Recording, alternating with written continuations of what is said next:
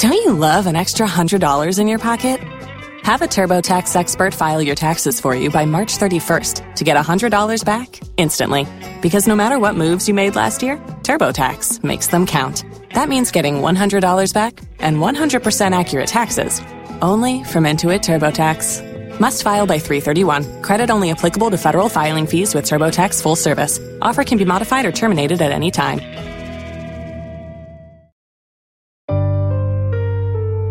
Ukraine ilikuwa ni miongoni mwa zile jamhuri kumi na mbili zilizokuwa zikiunda muungano wa Kisovieti au Soviet Union, muungano ambao ulisambaratika hatimaye mwaka 1989 baada ya kuanguka kwa utawala wa kikomunisti na nchi zilizokuwa zikiunda muungano huo kila moja kujiamulia kuwa huru, lakini hasa chimbuko lake lilianza pale Vladimir Putin alipochukua uongozi kutoka kwa aliyekuwa rais wa nchi hiyo Boris Yeltsin, na hayo yamedhihirika katika hotuba yake kwa taifa alipoeleza kwamba kuanguka kwa muungano ule wa Kisovieti kulisambaratisha Urusi iliyokubwa, akisema kwamba Ukraine ina mafungamano makubwa ya kihistoria na kijiografia pamoja na shirikisho la Urusi, yaani Urusi ya hivi sasa. Kwa hivyo inaonyesha kwamba mkakati wake ulikuwa ni kuirejesha Ukraine katika udhibiti wa Urusi na kuwa na mafungamano makubwa na Urusi kama ilivyo Belarus. Na kwa hakika hii hali iliendelea hadi mwaka elfu mbili kumi na nne lilipotokea lile vuguvugu la umma nchini Ukraine, vuguvugu linalojulikana kama Maidan, ambalo pia ameligusia kwamba Maidan imeleta si kingine chochote bali ni vurugu tu katika Ukraine, na kwamba vuguvugu lile lilitumiwa na mataifa ya kigeni. Kwa hivyo katika kuhakikisha hayo kwamba anaendelea na mkakati wake wa kuona kwamba Ukraini inarudi tena katika mamlaka ya Urusi, ndipo alipochukua hatua ya kuitwaa uh, Crimea, na sasa tena amekwenda umbali wa kuzitambua zile jamhuri mbili katika mashariki mwa Ukraine zilizoamua kujitenga, jamhuri ya Donetsk na Luhansk. Na hii kwa mtazamo wangu ni uvamizi kwa njia moja au nyingine. Mimi ninaweza kuita kwamba ni uvamizi baridi badala ya kuivamia Ukraine kwa jumla kwa hatua za kijeshi. Lakini nikisema hatua za kijeshi ninamaanisha nini? Ninamaanisha kwamba kile kilichokuwa kikitazamiwa kwamba pengine angetuma vifaru na ndege za kijeshi na wanajeshi hadi mji mkuu wa Ukraine Kiev, amekizuia na badala yake kuimega tena sehemu nyingine ya Ukraine baada ya Crimea. Kwa hivyo kwangu mimi naona kwamba huu ni uvamizi baridi, na hivi tunavyozungumza kuna taarifa kwamba uh, magari ya kijeshi na vifaru yameanza kuingia Donetsk na Luhansk, na Putin anadai kwamba ni kulinda amani kwa sababu ya kisingizio kuwa kumekuweko na mashambulizi kutoka upande wa Ukraine, jambo ambalo halijathibitishwa. Uh, kwa hivyo kwa mtazamo jumla ni kuwa ameweza kufanikiwa katika kile alichokuwa amekipanga kwa muda mrefu. Tunazungumzia pia kuhusu msimamo wa NATO. Umoja wa NATO nahisi umefanya kosa tangu awali kwa kuchelewesha ombi la Ukraine la kutaka kuwa mwanachama, na hata mzozo huu ulipopamba moto uh, tumeona kwamba kumekuweko na kauli zinazokinzana kati ya wanachama wa NATO katika Umoja wa Ulaya upande mmoja na Marekani kwa upande mwingine. Awali tulisikia kwamba nchi hizi za NATO zitakuwa tayari kupigana bega kwa bega na Ukraine kuzuia mashambulizi au uvamizi wowote kutoka Moscow, lakini baadaye kauli zikabadilika. Rais Joe Biden wa Marekani akaeleza kwamba atachukua hatua za kuiwekea vikwazo vikali Urusi badala ya kupeleka wanajeshi kupigana upande wa Ukraine, na hili naweza kulielewa kutokana na lile pigo kubwa uh, tunapoizungumzia kwa mfano Afghanistan. Tunajua kwamba Marekani ililazimika kuondoa wanajeshi wake nchini Afghanistan tarehe thelathini na moja ya mwezi Agosti mwaka jana baada ya vita vya miaka ishirini ambavyo havikuleta tija yoyote dhidi ya Waislamu wa siasa kali. Kwa hiyo kauli zikaanza tena kubadilika na baadhi ya uh, viongozi wa Umoja wa Ulaya nao wakasema kwamba watachukua hatua kali za vikwazo.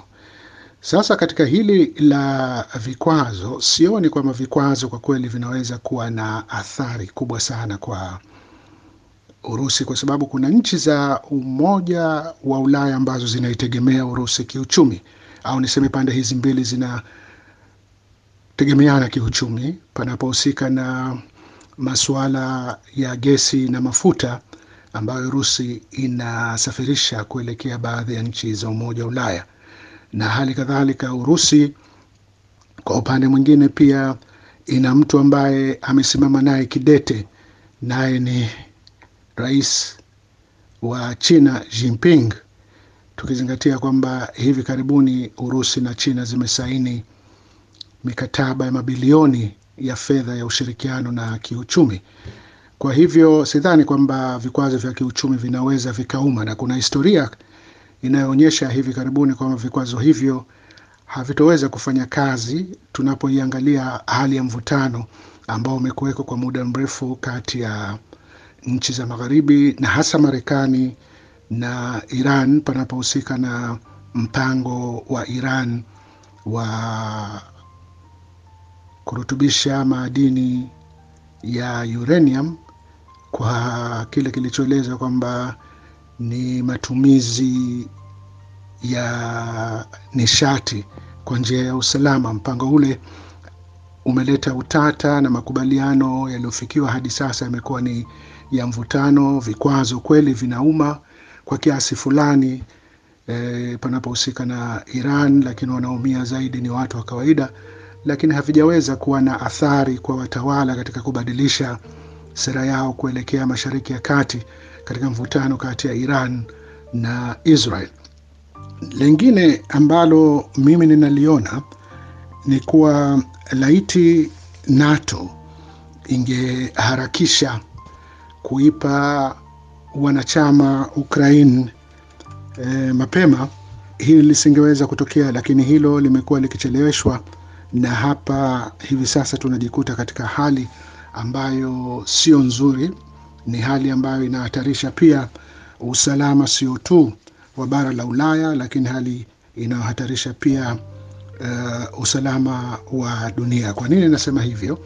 Kwa sababu Urusi ni mwanachama wa kudumu katika Baraza la Usalama la Umoja wa Mataifa, na Urusi ina kura ya turufu. Urusi ni dola kuu kijeshi yenye nguvu za kinyuklia, na hapo kabla tulikuwa tukiona kwamba bara la Afrika linaingiliwa zaidi. Kwa mfano, tunapoizungumzia Afrika tunapoizungumzia Afrika na nchi kama Marekani na Ufaransa hasa katika kile kilichoelezwa ni kusaidia kuyatatua matatizo ya bara la Afrika, uh, hasa migogoro katika bara hili ambayo hadi hii leo inaendelea. Lakini sasa tunaona turufu imebadilika. Mali hivi karibuni imekuwa na mgogoro na Ufaransa na kuamuru majeshi ya Ufaransa yaondoke nchini Mali na hivyo kuyavuruga yale mapatano ya msaada ambao ukitolewa na Ufaransa katika kupambana na waasi wa itikadi kali katika eneo la Sahel. Na kuna taarifa kwamba Mali imewakaribisha wanajeshi ambao inasemekana kuwa ni askari wa kukodiwa au mamluki kutoka Urusi. Urusi pia ina mkataba wa mafunzo ya kijeshi na imekuwa ikishiriki katika harakati za kupambana na waasi katika Jamhuri ya Afrika ya Kati. Kwa hiyo hivi sasa Urusi imejiingiza kijeshi katika bara la Afrika, na ndio maana nasema kwamba mgogoro huu unatoa sura ya kuwa ni mgogoro wa Ukraine, lakini unatishia pia uh, amani ya dunia kwa jumla, panapohusika na mvutano madola haya makuu, Marekani, Urusi, uh, China na Ufaransa, nchi ambazo zote ni wanachama wa kudumu katika Baraza la Usalama la Umoja wa Mataifa na zote ni nchi ambazo zina kura ya turufu katika baraza hilo. La kuvutia ambalo mimi ninaloliona ni msimamo wa Kenya ambayo ni mwanachama wa Baraza la Usalama katika uh, ule utaratibu wa kuzunguka uh, kwa wanachama um, kwa kuzingatia mabara kwa kipindi cha miaka miwili, na Kenya safari hii inaingia miongoni mwa yale makundi ambayo yamechaguliwa katika mzunguko huo ikiiwakilisha Afrika. Kenya haikuzungumza tu kama Kenya, lakini imeizungumzia Afrika, na hapa ndipo ninapokuwa na masikitiko yangu mimi binafsi ya kwamba pamoja na kuwa na Kenya katika Baraza la Usalama la Umoja wa Mataifa, lakini ikitegemea kwamba panapozuka masuala haya ya kimataifa pangekuwa pia na msimamo tofauti wa Umoja wa Afrika eh, kuzungumzia hali jumla, na hiki kilichotokea kinaonyesha kwa mara nyingine kwamba Afrika imekosa msemaji wa kuzungumzia katika masuala ya kimataifa, na ninahisi kwamba tunapopiga kelele kuwa paweko na mfumo mpya au marekebisho katika mfumo jumla wa Umoja wa Mataifa ambao pengine ungeweza kusaidia pia pawepo na mfumo mpya wa kiuchumi duniani na kuwa na uwakilishi wa kudumu wenye kura ya turufu katika Baraza la Usalama la Umoja wa Mataifa, na hisi pangekuweko pia na marekebisho katika utaratibu mzima wa umoja au niseme muungano wa Afrika AU. Lakini Kenya imetoa hotuba ambayo ni ya kusisimua kupitia waziri eh, mwakilishi wake katika Umoja wa Mataifa Martin Kimani, na kwa kusema kweli ni msimamo ambao ni wa kupongezwa uh, panapohusika na hali jumla ya kuhakikisha kwamba mamlaka ya kila nchi bila kujali ukubwa au udogo wake yanaheshimiwa, uhuru wa mipaka unaheshimiwa, na hicho ndicho kilichosisitizwa katika waraka uliounda uh, Umoja wa Mataifa mwaka 1945 baada ya yale matokeo ya vita vya pili vya dunia. Kwa hayo machache, naamini kwamba hivi sasa tunapouangalia mzozo huu wa Ukraine, uh, suala la demokrasia ndilo msingi wa kusisitiza kwamba nchi zetu zinafuata demokrasia ya kweli ambayo inafungua milango ya kupatikana uwazi katika uendeshaji wa nchi zetu kwa jumla, amani na kutuwezesha kuwa na msimamo unaoeleweka.